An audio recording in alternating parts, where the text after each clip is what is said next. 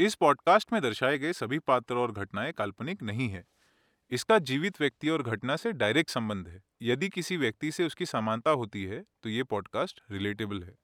मजबूरी में काम करने वाले मजदूरों, आपका स्वागत है क्लाइंटिया पास बीप पॉडकास्ट के पहले एपिसोड में। तो हमारा पॉडकास्ट टोटली अनसेंसर्ड है। यहाँ कोई रूल्स नहीं है, सिर्फ़ असली स्टोरीज है और गालियों के लिए बीप है। इस एपिसोड में हम आपको सुनाएँगे ऐसे क्लाइंट की कहानी जो एक नंबर का चूतिया है। वैसे तो सभी क्लाइंट चूतिया होते हैं, बट ये थोड़ा एक्स्ट्रा चूतिया है। तो क्लाइंट का नाम लेते ही आता है मुझे क्रोध। चलो शुरू करते हैं पहला एपिसोड।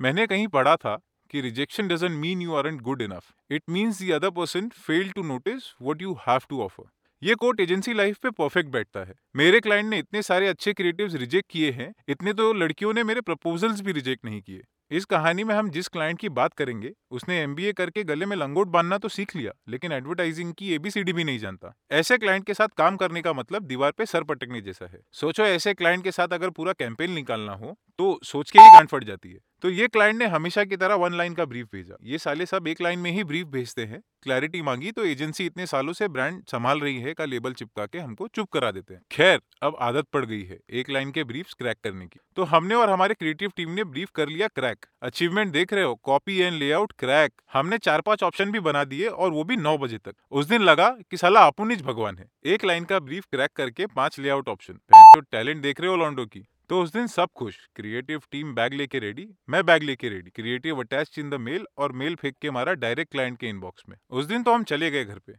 हमें क्या पता था कि ये खुशी सिर्फ़ रात भर की थी। अगले दिन क्लाइंट राक्षस बन के हमारा इंतज़ार कर रहा था। क्लाइंट का फीडबैक आया था।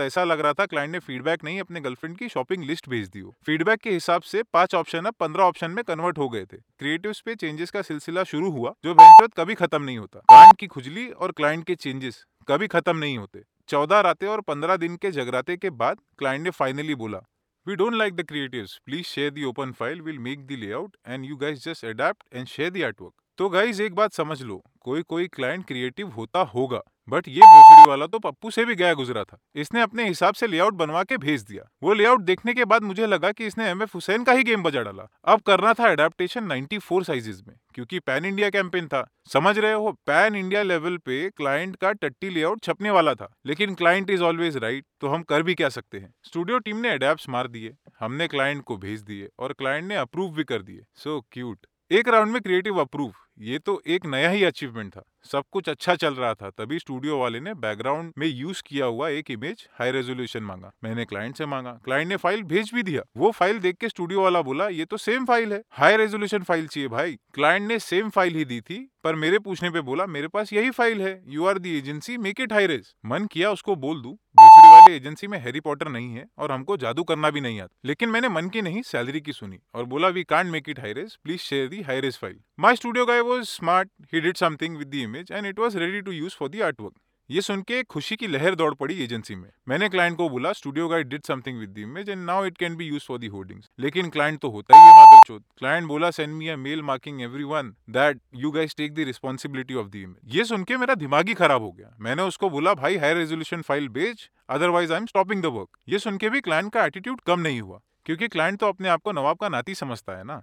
मेरा स्टूडियो वाला सुपर स्मार्ट निकला। बोला, क्लाइंट को बोलो, डेमो प्रिंट मार के देखे होर्डिंग का। स्टूडियो वाले को घर जाना था तो सोल्यूशन भी फटाफट दे रहा था।